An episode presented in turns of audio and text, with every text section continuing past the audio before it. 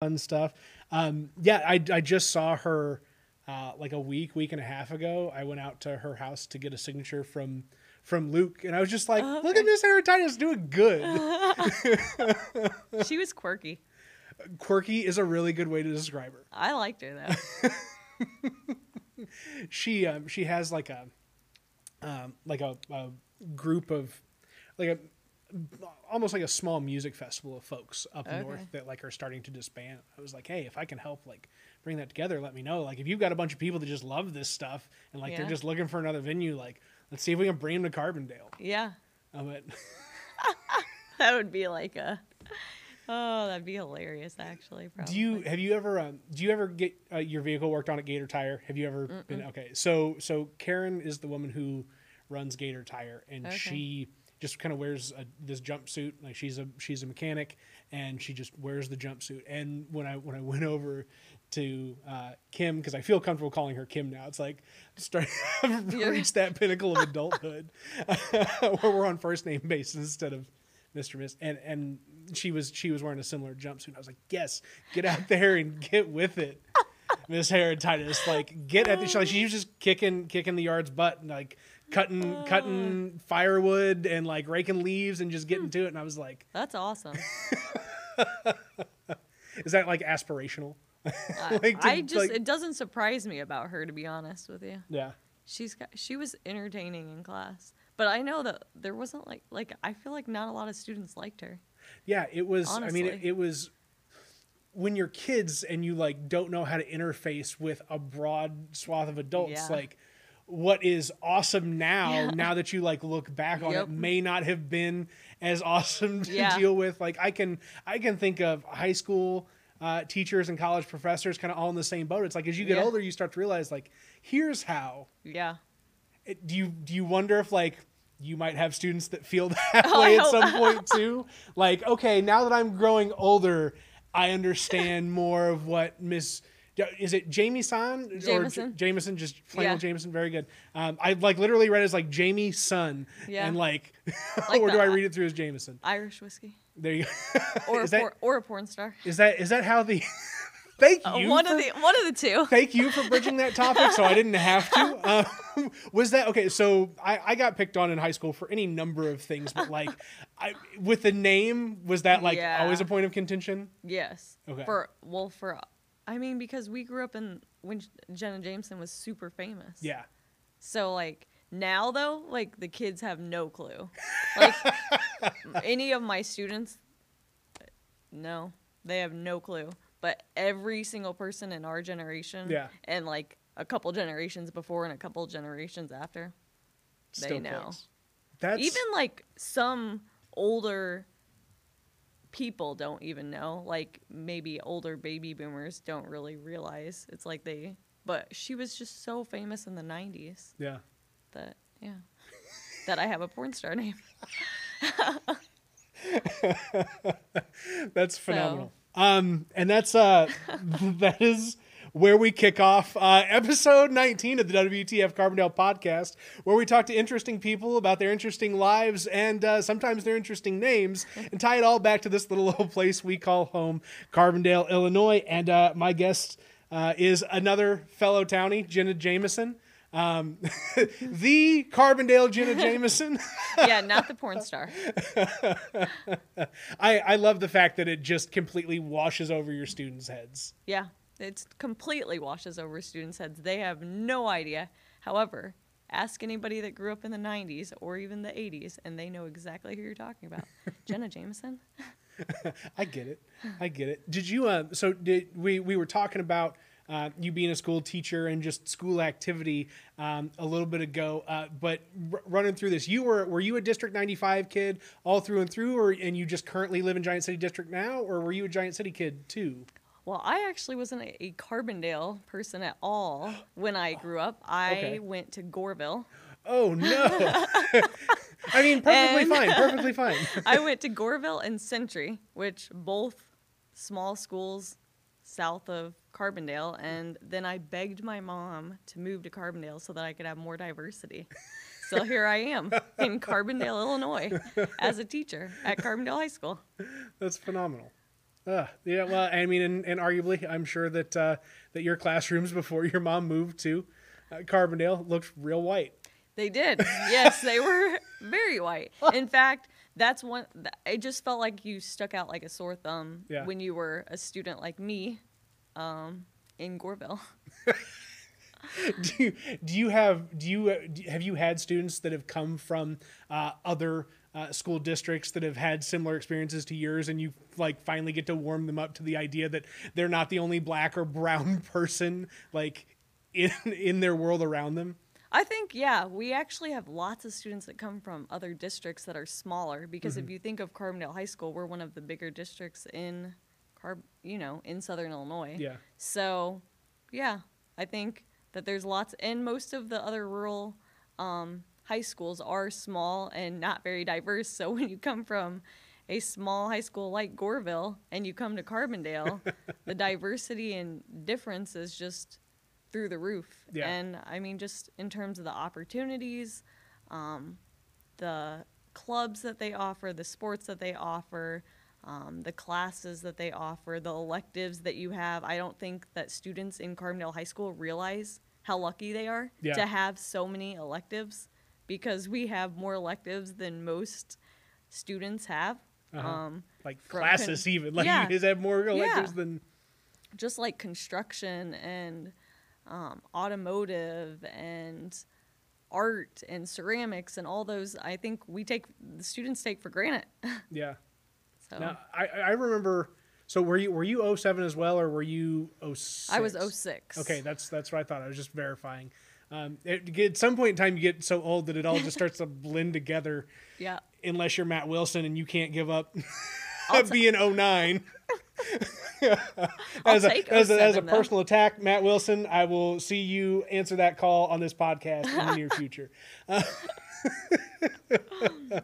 um, but it, but it all starts to, all starts to blend together. But I remember, I mean, the when the construction class built what is like the greenhouse and some of the other stuff out Mm-hmm. back now, like they've people got to do the thing that they wanted to do. Like it wasn't just read a book or whatever; it was like execute. yeah and it's still like that at carbondale high school which is pretty remarkable Yeah. um, and we were one of the first classes to be over in that in that building we lucky enough got to be in the old building and the new building if you were 06 Yeah, yeah. You guys, we Yep. were the. We, I was the Yep. first clean sweep you got all to the be way the through. clean sweep all the way Closed through, but campus. we got to be uh, that uh, open campus that moved to closed campus. But even still today, they still build stuff. They they built some of those tiny houses that were that they used to auction off in the um, Marion Mall, Oh, really? Okay. and now they've built some sheds for some area school districts and things like that. So they're still doing things like that um, in the construction classes. Oh, that's uh.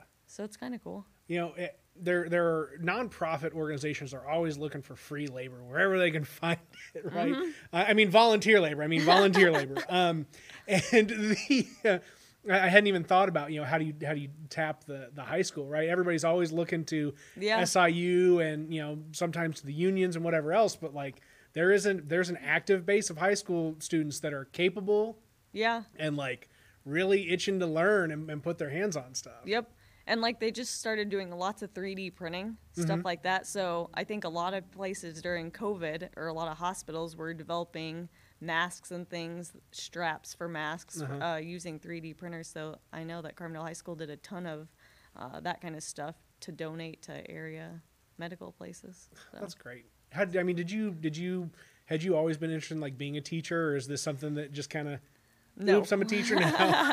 no, I actually went to school and majored in economics. Okay. So financial economics, and then I got a master's in public health. And I actually didn't go to school to be a teacher, and I don't know that I ever thought I would ever be a teacher, even though my mom was a teacher for 35 years in special education. But Uh-huh. I ended up at, at the right place at the right time and ended up getting a provisional license, which would allow me to teach business classes Uh-huh. And medical classes. So based on my experience in the outside world, or like the what most people consider the real world, because when you're in a school, a, lot of times we equate school world and then we equate real world or outside world. So basically, I was at the right place at the right time, and then I had to track all my hours um, in order to prove that I had experience in business and in healthcare and Uh-huh. medical. Um, and I think it was like 8,000 or 12,000 hours. Once I proved all that and I got signatures from every single supervisor that tracked every single hour down to the last hour, then I could apply for a provisional license so that I was able to teach. And then that's how I ended up here. But I didn't start teaching until I was, what, 28, 29? So it's not like I've necessarily been a teacher my whole life, which is what some people might think. Yeah, absolutely. I, I love I, I that that approach to this is so very like needed, right? A, a real world application of skills in a teaching environment, not just at the higher education level, but at the you know grade and high school level. And you know, I I, I had you know like talking to your OJT class. Um, how was that? That was last week already. I don't know time, uh, and the um, I was just like, wow, I, I legitimately was there in Gwen Poor's class Uh huh. f- 15, 14 years ago, whatever it was now. And it's like, I get it. Like, I get how this is supposed to work and why somebody like yourself is so valuable in in that role. So, I mean, how you must have had a really good relationship with like former bosses and stuff to be able to go back and get that much hours that those hours tracked like that. I did. So that was the key to getting my provisional license. And I think, honestly, and I appreciate your respect that you actually think it's cool that I did that because honestly, I think coming from the outside world and then going into a school, there may not necessarily be a positive interpretation of that. I didn't go through a teacher education program or TEP program. Um, so I didn't go to school and spend four years at SIU in their teacher program learning how to do behavior management or learn how to properly format a six page lesson plan. But I think I still am capable of being an effective teacher. Um, I don't think every single person that goes to school to be a teacher is necessarily an effective teacher, just like every person from the outside world couldn't come in and be an effective teacher. Mm-hmm. You know, I think you just develop a skill set or you have a skill set within yourself or a drive within yourself that allows you to want to communicate and inspire other individuals and I hope that's what I have. I'm that's what I'm striving for even if I don't have it yet. That's what I'm that's my goal. Boom, that's the podcast. Shut it down. Usually they're an hour, but now we're checking out at twelve forty five. No, the um no, I mean that's that's to recognize that the right people belong in the right positions, right? And really your just your your personality and and dry but flavorful approach. Does that make sense? Like like Yeah. you're very you're very like cut into the point and can communicate that well, but you do it in a way um, that is that just draws in your audience whether that's you know just one on you know in in professional settings or in that student setting. And you're just like okay and then we're moving to the next function. If you're not following along with jenna at this point guess what buddy? You're you're gonna have to catch up later. So you better be paying attention to the jenna show right now. And it is knowledge on the board. Like that's I think that's something that's that's valuable that like your style of teaching from what you know and I've not had a mm-hmm. bunch of exposure to it but I, I've, I've I've gotten to engage with you enough in learning spaces in front of students that um, I, I kind of pick up on that. I think I do think I hold high expectations for my students. In fact, I've witnessed a couple students that are in my OJT class that they probably came in thinking this teacher's crazy. Like why does she have expectations that are so extremely high for me? Like Yeah. they're almost nearly unreachable.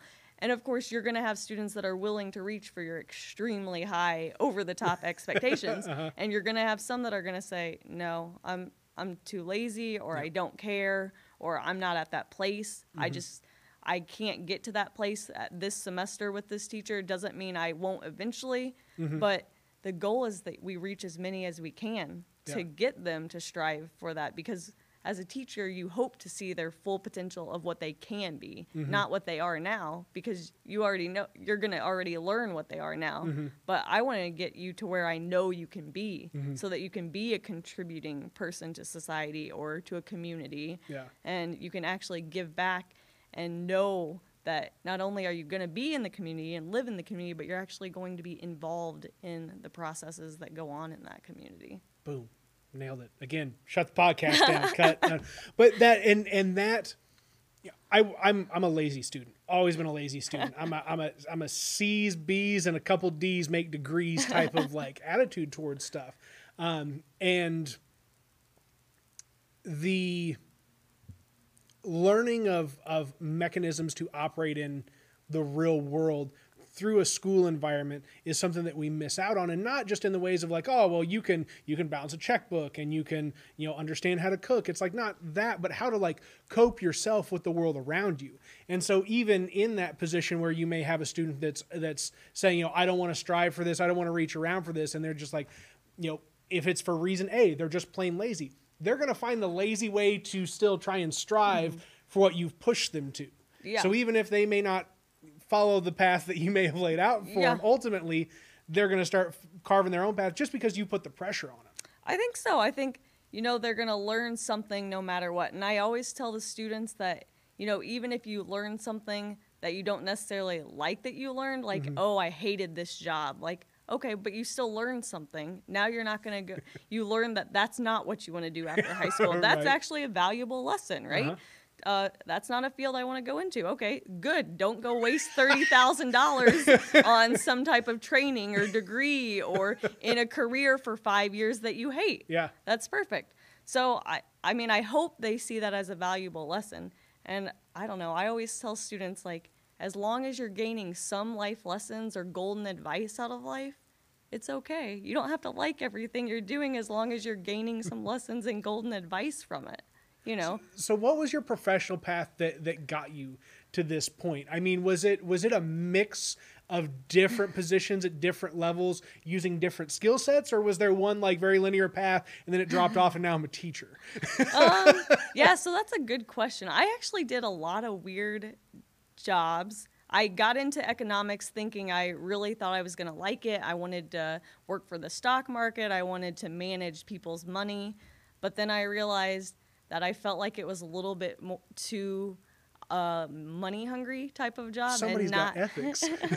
yeah, too much like I needed like I was going after making money and not enough mm-hmm. about helping other people. So then that's where I changed directions to the public health degree. However, public health is filled with soft money and grant money and all the programming that gets cut when mm-hmm. we cut budgets. Yep. So I felt like after working in health departments for a few years like I don't like this. Like, I don't like not knowing whether I'm going to have a job uh-huh. or whether I'm going to have to change jobs just because this job ran out of money. Mm-hmm. So I did that. And then I actually got into PTA school for a little while and I was like, no, I don't like this. like, it's helping people, but I just don't like it. It yeah. didn't feel right. And then I did some odd, like, just some random, like, odd jobs and retail jobs. And then I was like, okay, well, maybe I'm just going to try working as an aide in a school and see mm-hmm. if I like it. And I did. I liked it. So then I I just ended up meeting a couple people along the way that that were net by networking. Yep. And then those people helped connect me with the right people to uh-huh. be able to get a provisional license because they realized, okay, well she does have business experience. Oh, she does have healthcare experience. Mm-hmm. So she would be eligible for a provisional license if mm-hmm. she really thought that this is something she wanted to do. And I don't know, it's kind of weird. I was also unemployed for a small section of time that people don't actually really know about me, but yeah. I wrote a book during that time, which is kind of like strange. Like, I didn't write the book. Some people are like, You wrote a book to get uh-huh. famous? Like, no, no, I didn't write a book to get famous, especially when you're talking to high school students. Like, yeah. oh, I can buy it? Like, no, it's, it's not really that type of book. It's more like a book that I wrote for like self reflection, and uh-huh. it's all about giving back to your community and being kind to other people. Um, it's not necessarily a book that I was like, oh, I'm going to get famous off this mm-hmm. book. It's just I wanted a project that kelp, that challenged me during that time period. Did you get famous off the book? No. Oh. yeah, of course. I, I like you were talking like yeah, like there was a, like there was this the other side of Jimmy Jameson that, that, I was just yeah. like lost on. I, I'm just double checking. Sorry, sorry. so I mean, yeah, I just wrote it for for my own perspective and you know my own enjoyment and challenge. And I knew I wanted to write a book at some point in my life. Why not do it under the age of 30? Yeah. So there you go. and so I'm, you know, at, at 31 now, uh, I'm still struggling with that. Like, ah, did I hit the marks pre 30 that I felt like I needed to hit? But it's also like, okay, and I'm, I'm in a position just because my kids are all 10. It's like I'm going to be 38, 39 years old with grown kids. Um, and, and so like there's a there, there there's a build up and then there's a runway out.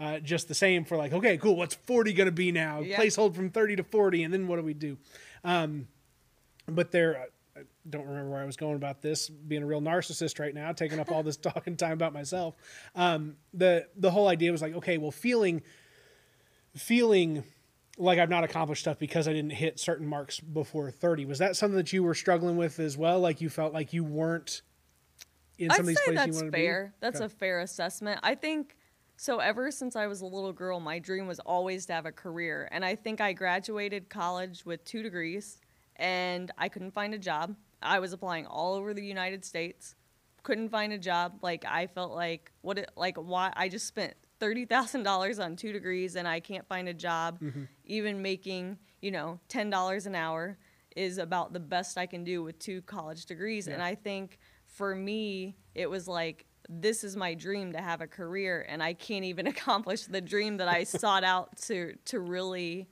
uh, go after. Yeah. And so I think that book probably actually helped me just give me some perspective because I almost feel like I was trying to live a dream that society tells us we should live. Like, mm-hmm. oh, you should go to college. Oh, you should get a job. Oh, you should get engaged. Oh, mm-hmm. you should get married. Oh, you should have kids. And I was like, am I living the dream I want to live or am I living the dream that society keeps telling me I want to live? And oh, society says we should always look forward to our next vacation. But like why am I not just living in the present? Like why am I not just living like I don't need a vacation to Yeah. look forward to life. Yep. Like life is right here in front of my eyes. So I think I was kind of missing the mark a little bit because Mm-hmm. I was missing life because I was too busy focused on I have to get that career. I have to get that career. And when I let the pieces kind of just fall, then it's like the career eventually came. It just I couldn't force it and I couldn't just live up to the society goals that society had or the goals that I wanted to have. Mm-hmm. I just had to let go a little bit. You talk like a famous author. I'm serious, Jenna. Like, just keep doing you. I'm excited to see, like, just where, you know, what, because you can just do whatever you want to do. I mean, there's nothing that limits you to being a teacher and not doing whatever else you want to do, which is, I, I said I was going to make a reference to your, to your Facebook lines. Now I got to pull it back up so I can, so I can see. Well, I don't think that anything is about me being famous. Honestly, I No. actually just did a interview with uh, the DE and WSIL, and he asked me what would be some final thoughts that I wanted to give for his piece that he was doing, and I said, Mm-hmm. "Well, really, the goal for me is not for me to be recognized for teaching or for helping students, but to recognize that I hope the students that leave my classroom leave as a better human being than when they entered it. Mm-hmm. That is my true goal. Now, as a teacher, do I want them to learn the content? Yes. Am I naive enough to think that they're going to memorize and remember all the content? No. So, like, don't get me wrong. Yes, I want you to love business. I want you to love medical terminology, but I know you're not going to leave my class remembering it all. Mm-hmm. So, if you can remember to remember to just be kind to everyone and leave as a better human being, then that's the goal as a teacher. And I think that's not just the goal of, of me, that's the goal of most teachers, I hope. And I think that'd be the case for most teachers at Carbondale High School. Have you, uh, it, have you ever done any, like, speaking? Speaking, like, are you a, are you an in, in front of a crowd person at all? I haven't really. I did some speaking when the book came out just because there were groups that asked me if I would speak, and I said, well, sure. I'll speak and then I'll give you a free book if you want a free book. If your group wants some books, you know, then that's fine. But I don't necessarily like see myself as someone that's like some amazing speaker that's going to change the world or uh, inspire thousands and thousands of people. But hopefully, people will just hear me and say, "Oh, I, I think I should be kind because of all the things that she said." that would be my goal. Nice. No, Kindness. no, no Tony Robbins of, of needing the of needing the the attention. So you you actually went through the publication process and everything. Like, did you work with a publishing house, or was it self published? So I self-published Okay. with with someone that helped me actually kind of helped me with the process with um, someone that was through CEO actually. Uh-huh. I met him another person that I networked with. I met him through CEO and he was actually uh, dying, but he actually was willing to me- mentor me through the process. Um, and so I used a lot of the same people and things that he did uh, just because he helped me through the process, not for any other reason than that. But Oh. it was interesting. Uh, he ended up dying, so it was a little depressing. So I, I kind of uh, dedicated a portion of the book to him and talking about that. But that's interesting when you write a book because I did take a, quite a long time writing the book and uh, publishing it. It's just the different phases or chapters that your life literally goes through and then how that influences what you choose to write about. I, I had I keep wondering when is the right time to write something down.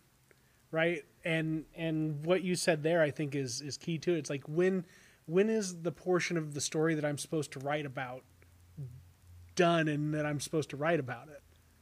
Well, it's I, whenever you choose, right? whenever you choose to to write it down or make it possible, I don't think you, there's necessarily going to be a right time. You can just start, and then it may you never you'll know when it's ready to be finished. I think. Ah, that's great. I think. I, I, I think you're right as well. Yeah, And- I- and I- mine was composed of thousands of post-it notes where I just wrote notes, random notes, and I had stuck them in a baggie, and then I was like, okay, I'm gonna actually put this to to a notebook Mhm. and and write it. So you would you would just write on note note like sticky notes and just stuff them into a bag. I have all those sticky notes still, and all the process. like I have, I typed the book in Microsoft Word. Literally. I to have an artifact like that to go with the end result. That that seems special. Yeah, I think like honestly, I don't know that I for sure knew I was going to end, get to the end result and like how long the end result was going to take Uh-huh. because you start projects and maybe you have an end date, but then the time frame changes and you allow it to change and you're like, okay, it's okay if it changes. And so I think that's the point where I was like, I have to put an end date. Like I'm going to make this done before I'm 30 because otherwise I'm going to give myself another year. And I think it was probably a two or three year process. Um, and it's honestly, it's just a book that has lessons that I've learned in life. That's they're probably lessons that other people have learned as well, but um, they're just simple lessons. You could pick up the book and read, you know, chapter 14, and it wouldn't make any difference that you'd skipped 13 chapters before.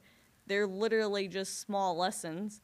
Um, probably most chapters are under five or six pages because it's just a story that represents a time in my life where I learned a, a valuable lesson that I felt like I should keep track that I actually learned this. Where do you get your pragmatism from? My mom, maybe? my experiences. I Yeah. mean, that's probably where we get, you know, I don't know. I'm not, I never been asked that, so I haven't really put much thought into it. Yeah. No, I mean it just it, it's so it, you know there's you you're able to follow through on- the task and, and a mindset without seeming superficial and being very utilitarian in the process right so so that that all kind of mixes together to to form this like very pragmatic jenna it's probably I have to say it's probably just some type of genetic thing that's ingrained in me because honestly I was adopted uh, when I was three months old. I was adopted in Calcutta. I was dropped off on the streets and my umbilical cord was just cut with a pair of scissors and then I was taken to a Mother Teresa orphanage. oh So honestly, we're yeah, I mean, I don't really know my family history other than I have an awesome mom that's calling Carbondale, Illinois home because she came to SIU in the 60s and decided she loved it here and decided to stay. It's just serendipitous. Like Yeah. this this is life and yeah. now you're here. This is life and now I'm here from all the way from Calcutta, India to Carbondale, Illinois. Do you do you lean on that component of your story at all, or is that a very minimal, like very small component uh, to to the person that you see yourself as? I think it does lean a little bit just because I feel like being from Calcutta, I realize how fortunate I am. Like when I hear students say, "Oh, I hate Carbondale, Illinois. Like I hate this place. I'm I can't wait to leave." Sometimes I'll say, "Well, I'm actually glad I'm in Carbondale, Illinois. Like I'm thankful that I'm not on the streets of Calcutta Yeah. anymore. Like that I came from the streets of Calcutta and I'm here. Like that makes me feel blessed. Yeah. Like I'm alive. Like Yeah. that's pretty awesome. I'm have food on the table. I have a roof over my head. That's pretty awesome.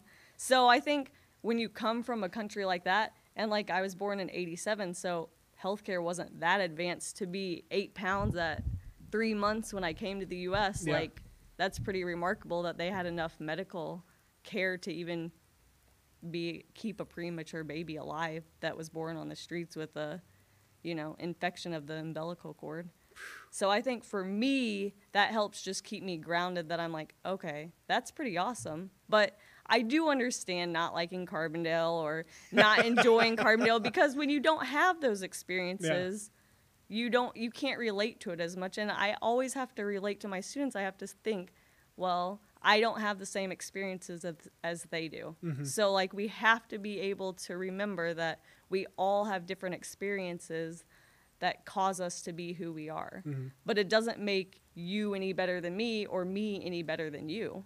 It just means those experiences have produced who we are. And that's sometimes why we, we react the way we do. Why I'm mad about, you know, something and why I cry when something happens. I think that's just a, we're a product of our experiences. You just you have you have a good enough hold on it to be able to make it something that other people can follow. It just it's like I you know that that that right there what you just presented felt like if it's not already chapter 21 in the book it should be chapter 21 in the book. I mean, it's true though. Like, pro- products, uh, when you're a product of your experiences, you know, if you went to Giant City School or you went to CMS or you went to uh, private school Yeah. versus a public school, you're going to react differently. If you had a class with 30 students versus 10 students, um, it just changes the perspective you get on life in that particular experience.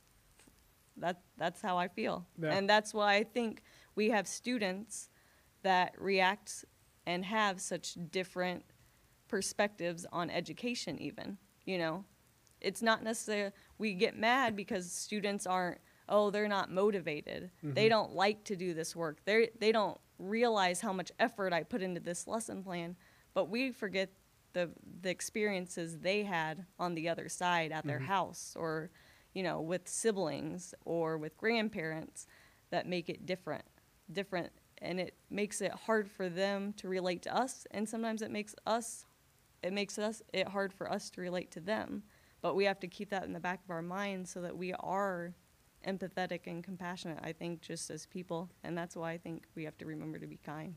Have you ever thought to like to to turn your book into a video series? Or to just turn your thoughts and and the way that you're uh, you know approaching ideas in our conversation into a video series?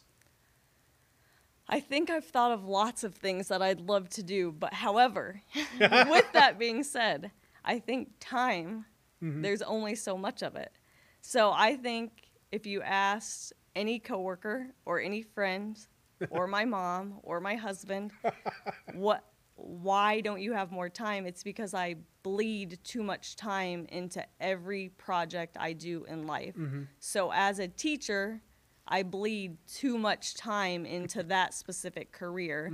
Uh, when I did the book, I bled so much time into doing that book. So, yes, would I love to do a video series? Yes, if I had someone that could help make sure I could have a schedule or an assistant that was making me do all the different planning that it takes. I think we just we run out of time and I think another issue is is just when people ask me to do something, I say yes. Oh my God. Yeah, I I'm not a no person. I am not a no, I won't help you type person. I'm I am guilty of saying yes too much. Uh-huh. And then it leaves me with very little time. So that's probably where I that's probably why I don't have anything different that represents beyond a book. The only reason I have a book is cuz I was um, unemployed, right? I think um, I think that's a I, being unemployed at certain points in times, pre thirty, post thirty, whatever. I think is something that has not been sold to, uh, you know, our generation or upcoming generations or whatever it may be, in terms of being able to pursue passion and turning passion into something executable as career right? And that like really not having a structured nine to five or 40 hours a week or whatever it may be, where you're just exhausting yourself on the task of pursuing your own financial interest to pay rent and food that you never, you never cross over into writing that book, starting Yeah. that podcast, you know, doing Yeah. whatever. Well, it um, goes back to what society tells us we should do. Yeah. We should work nine to five. Yep. We should work eight to four. We should have a 40 hour a week job. So then we forget about all those passions and those hobbies because we're too busy living that life that society has paved and told us we should potentially feed into. How is that compounded being a woman in society just as well?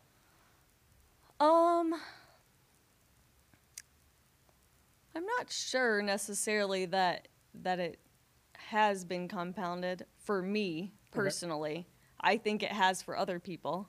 In fact, I would say I've seen where I think women have maybe taken a specific route because of the way society views um, the path that maybe they thought a woman should take. Yeah. However, I'm optim- I'm a pretty optimistic person if Yeah. you didn't couldn't tell.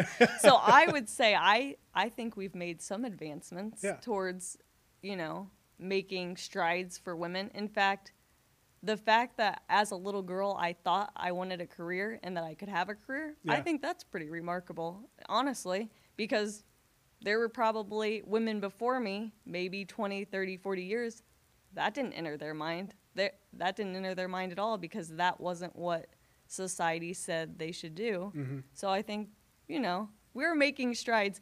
We're probably not making strides in in such a way that uh, many people would like to see That's or at the rate that people want to see.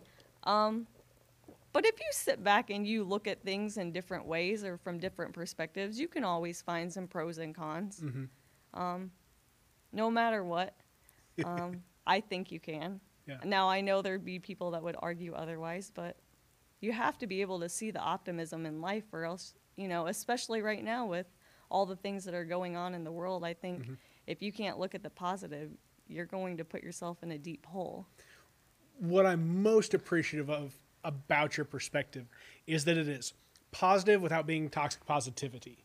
And I'm I imagine that you probably have about as much time for toxic positivity as I'm willing to give to it Yeah. as well. Uh, I mean, how how do you view the juxt- juxtaposition between your type of positivity, which I'll which I'll just call pragmatic positivity, because I, I, I again, it's u- utilitarian. It is effective. It is it is executable positivity that you take this energy of thinking that the world can be better and you turn it into action in any number of different ways that you do versus people who just say, "Oh, it's okay. Just look on the bright side. Everything's fine." No, really, it's okay when it's not and they're not putting any effort into actually fixing what's wrong and, and finding the pragmatic positivity in something. And I think that's key. I think you've hit the nail on the head. I think it's key for you to be able to think positive, but thinking positive means action. Action is the most important word you can put into your vocabulary when you're a young adult or you're an adult in general because you can't just talk and say you want all these things and that's something i mm-hmm. talk about with high school students all the mm-hmm. time when we talk about goals or what you want to do with your life or what your interests are what your passions are those have to be turned into action though. Mm-hmm. If we don't set for, set foot and put put our mind in a way that we're like creating action or Mm-hmm. creating change, then what are we doing? Like, what's the point? You know, there's no point in just saying, I want to do this or I want to make the world a better place. Okay, whatever. But if you're not doing it, then what's the point of you even saying it? And nobody really wants to stand behind you Uh-huh. or support your causes if you're not willing to necessarily show the action. And I think that's that's vital as a teacher is you just have to be able to mentor and pr- provide examples to students of where you've actually made a difference because they don't want to hear you just say all the things that they could do or what they should do. But if you can back up with stories or examples that demonstrate those traits, they're much more likely mm-hmm. to buy in to what you're asking them to do.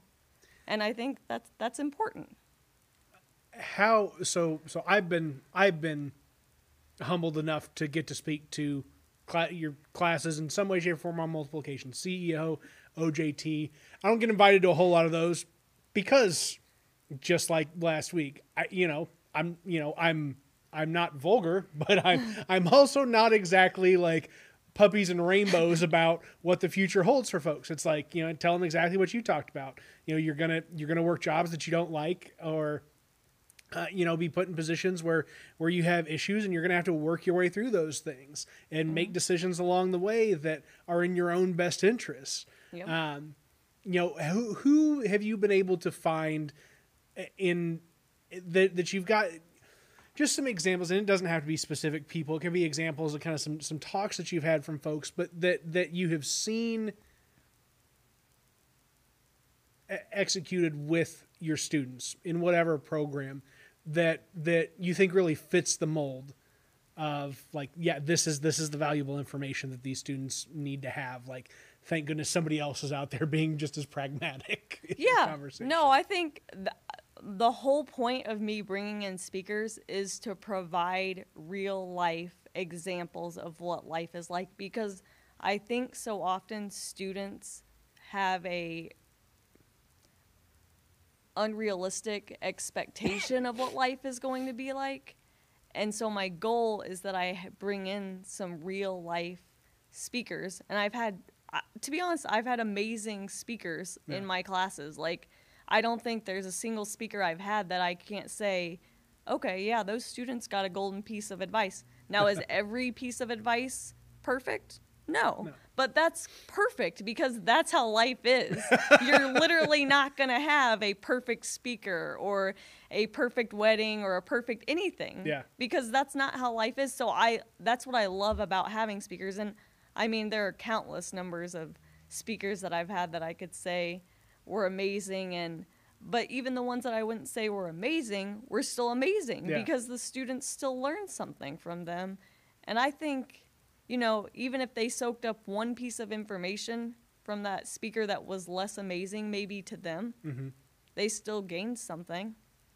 And that's the key, you know, each day in life is that we go out and we kind of soak up new information or we soak up uh, something that's going to influence our life in one form or another. You just keep hitting home runs. And like and what's what's nice is when you talk about this and, and as conversational as your your descriptions of you know these these you know simple yet vital steps and actions that people can commit to um, you know it it it doesn't sound like your typical BS platitudes. Which again, and like if if this was a conversation where I felt like ah, Jenna's just out here selling lines and like you know we're we're we're we're getting the motivational speaker dig, I'd be like ah, but that's not where we're at. Like this is, and like you're you're having this conversation in a in a similar manner with these students day in day out. Like I feel I feel like you're going to be one of those people that that students will look back to and be like Miss Jameson like had that impact on me like because she just kept having these talks day in day out and we couldn't get away from them and she always had something to tell us but it always meant something when she talked like, I think that that is the goal. I think that the here and now, like right now, in if you came to my classes, Yeah. like it's not like oh, Mrs. Jameson is feeding me great information. Like I love Mrs. Jameson's class. In fact, it's probably more like oh, I hate Mrs. Jameson's Right. class. I wish I wasn't in her class anymore. and that's not the goal. My n- goal is never for you to be leave my class or enter my class and be like, "Oh, I hate this content" or "I hate this class." But my goal is to make you a better person uh, in the classroom and outside of the classroom because, after all, it's going to help you down the road. Like, that's the goal. You have to figure out what's going to help you in the future Yeah. because the here and now isn't going to get you to where you want to go. And so, for me, hopefully in 10 years or 20 years, they realize, like, oh, those speakers that she had, those actually did help me. Or Yeah. when she told me I had to come up with questions, oh, yeah, that actually helped me because it taught me that I need to, you know, think on my feet a little more mm-hmm. or think outside of the box. Or that I need to be always listening so that I am trying to figure out what I can glean from this mm-hmm. conversation or from this speaker. That is what I hope they learn. I don't necessarily care if they learn it in my class, but if they can remember it uh-huh. and use it later in life, that's golden. That is golden. uh, and that's the way to just phrase it too it's like it's just it's just golden it is. it really, that's golden as a teacher. That is what you want. Oh, well, if they didn't learn your content necessarily, not that you don't want them to. Oh, well, if they didn't necessarily get everything the way it should have been done or ask the right questions, but if they can learn to ask the right questions in 10 years when they're at a job interview or they're out in the world in a community living their life, that's good. That's what's going to help them contribute to society or to another community Yep. uh, on a board or, you know, wherever they're at in that stage of their life. how many uh, what what are some of the nonprofit activities whether they're they're now or or, or previous ones that you've been involved in um, that that you really enjoyed So, one that's coming up. So, we're getting ready to stuff backpacks for the Boys and Girls Club and for Carbondale High School. Mm-hmm. And it's something I think I've done for five years now. And it's my favorite thing to do in the world. But it's just buying backpacks. And I print off a ton of educational quotes and we decorate them and we stuff those in the backpacks.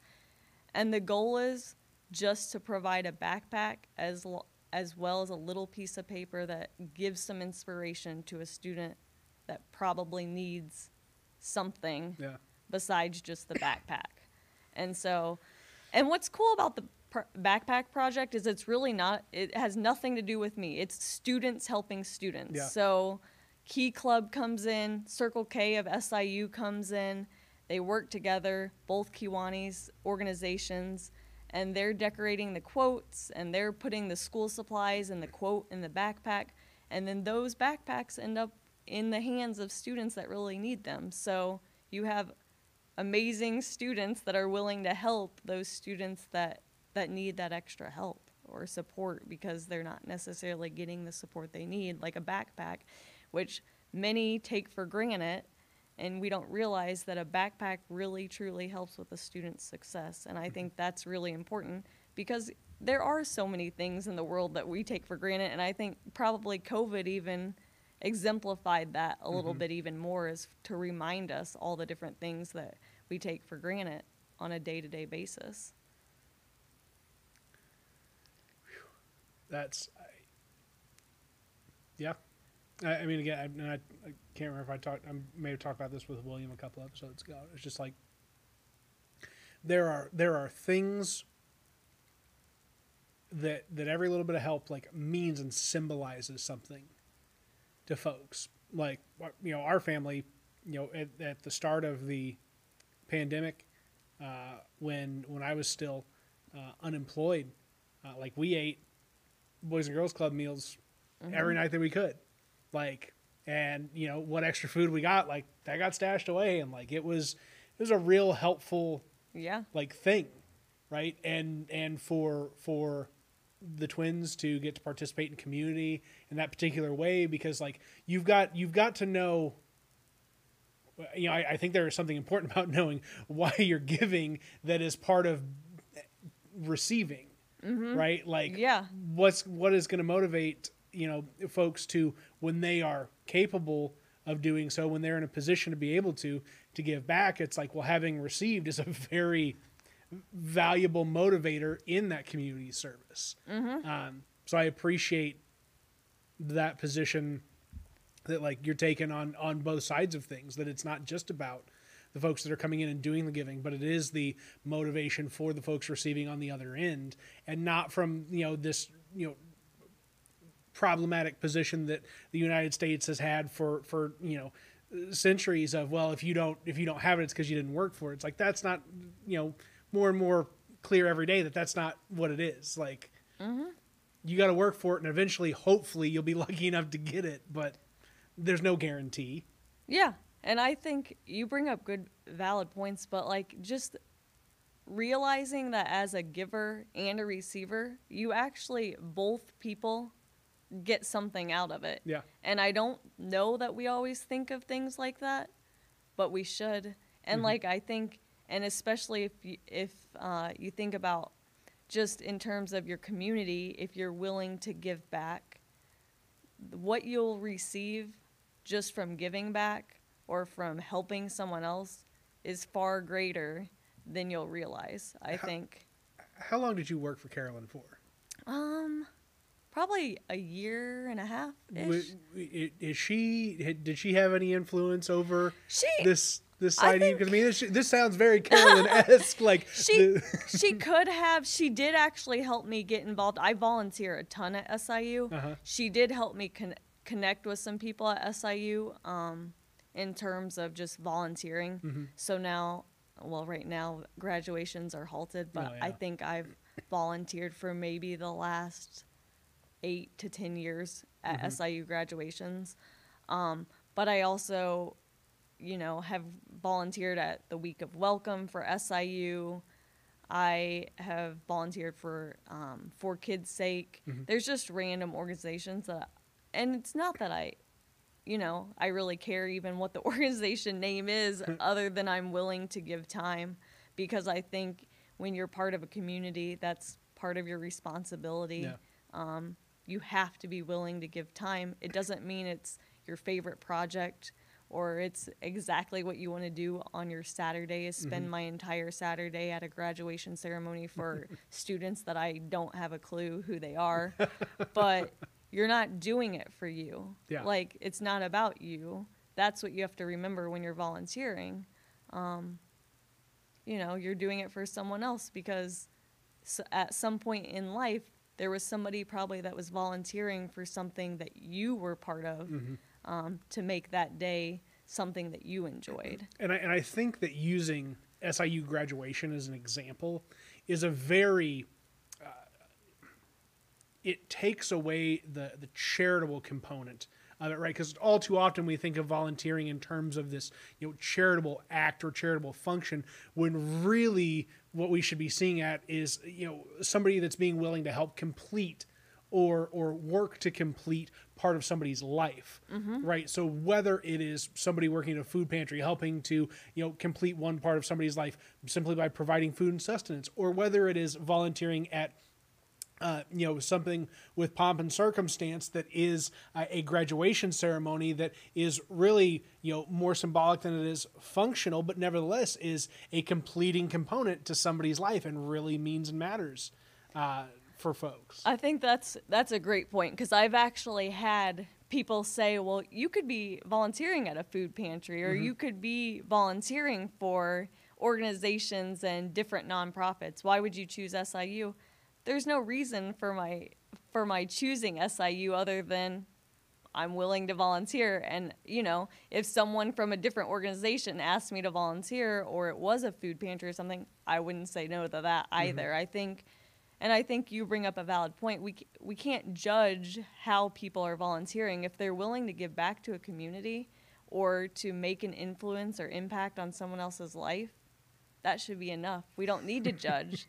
you know, there's no need to judge how you cre- spend your volunteer hours or how you're giving back to a community.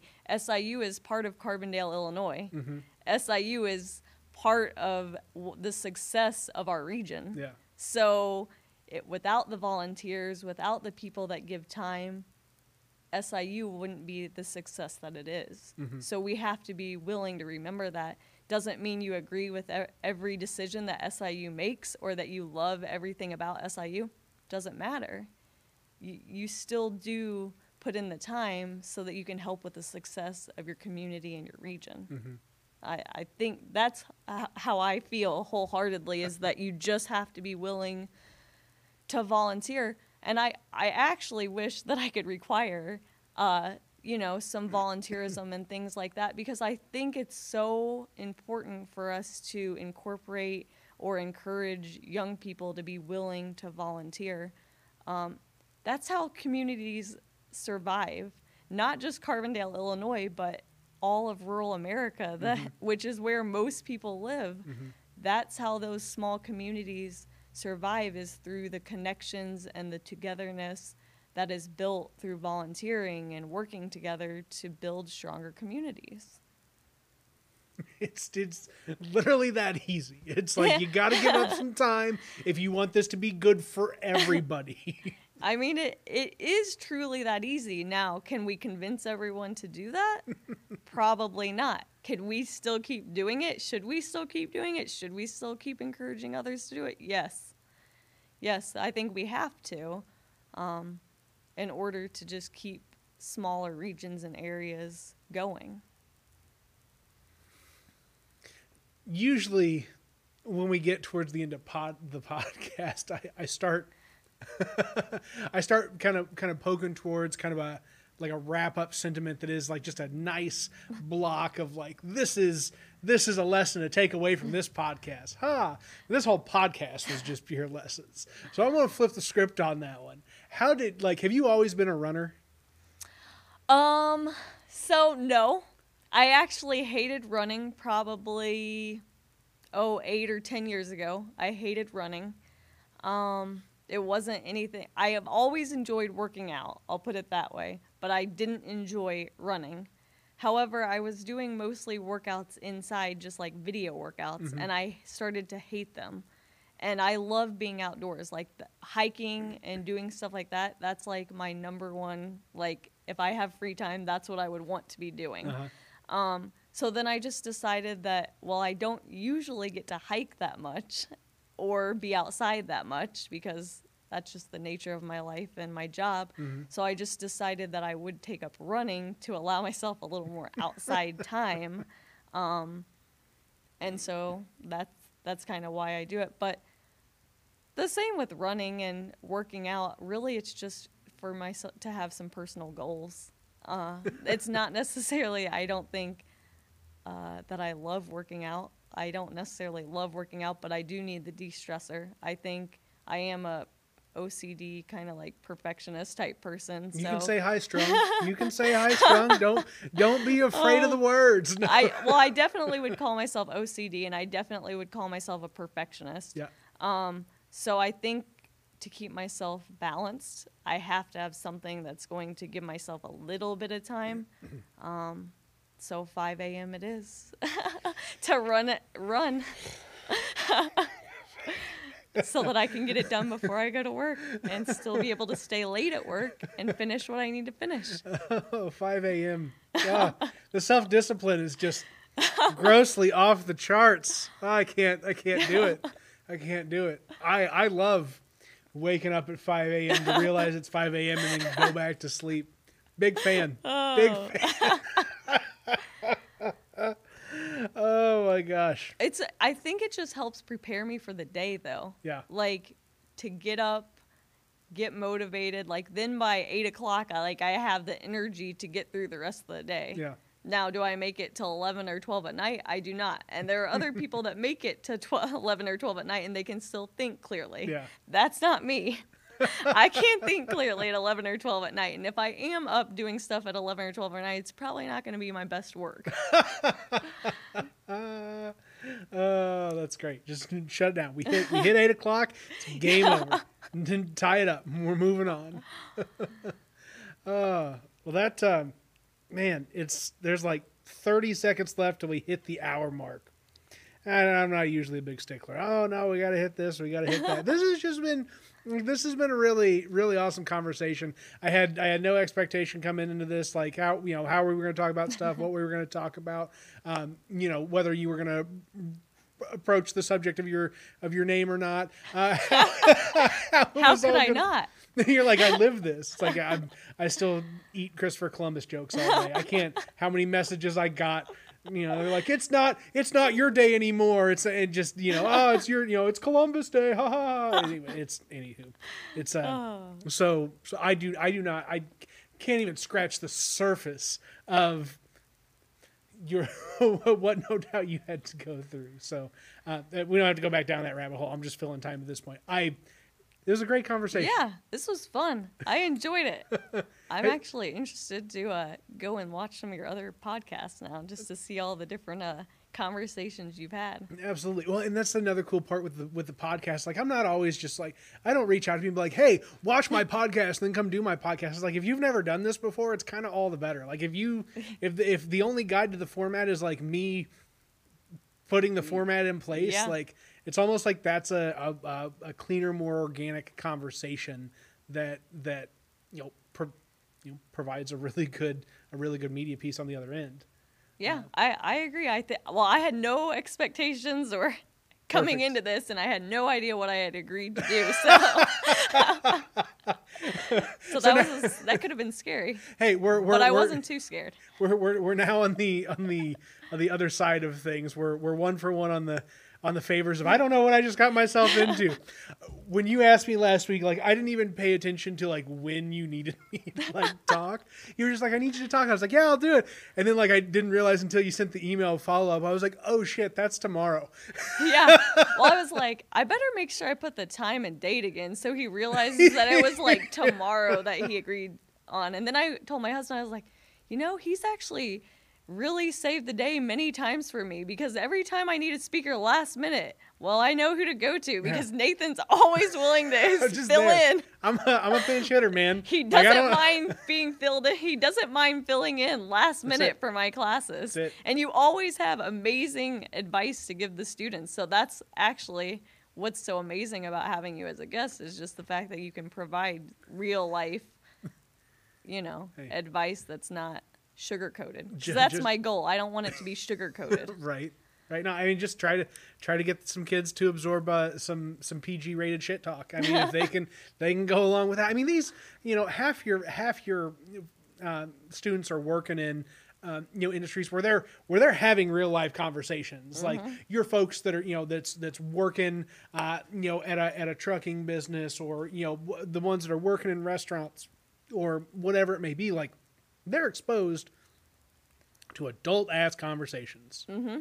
Like, period.com point blank. Yeah. Like, if somebody's just going to come in and pander to them as, oh, students, and here you go, No, it's like, it's a disservice. And, like, kudos for not doing your students a disservice. Like, yeah, they they have to get the real life experience from people that are living real life. And honestly, coming from me as a teacher, they don't really think that I'm real life. Like they don't think that I'm real life. They think of real life like the outside world or mm-hmm. what's it going to be like after I graduate high school, even though high school is still real life. Yeah. But when you're in that moment or you're in those shoes, it may not feel like the outside world or the real world, but that's why we bring in amazing people like you. oh, hush, hush!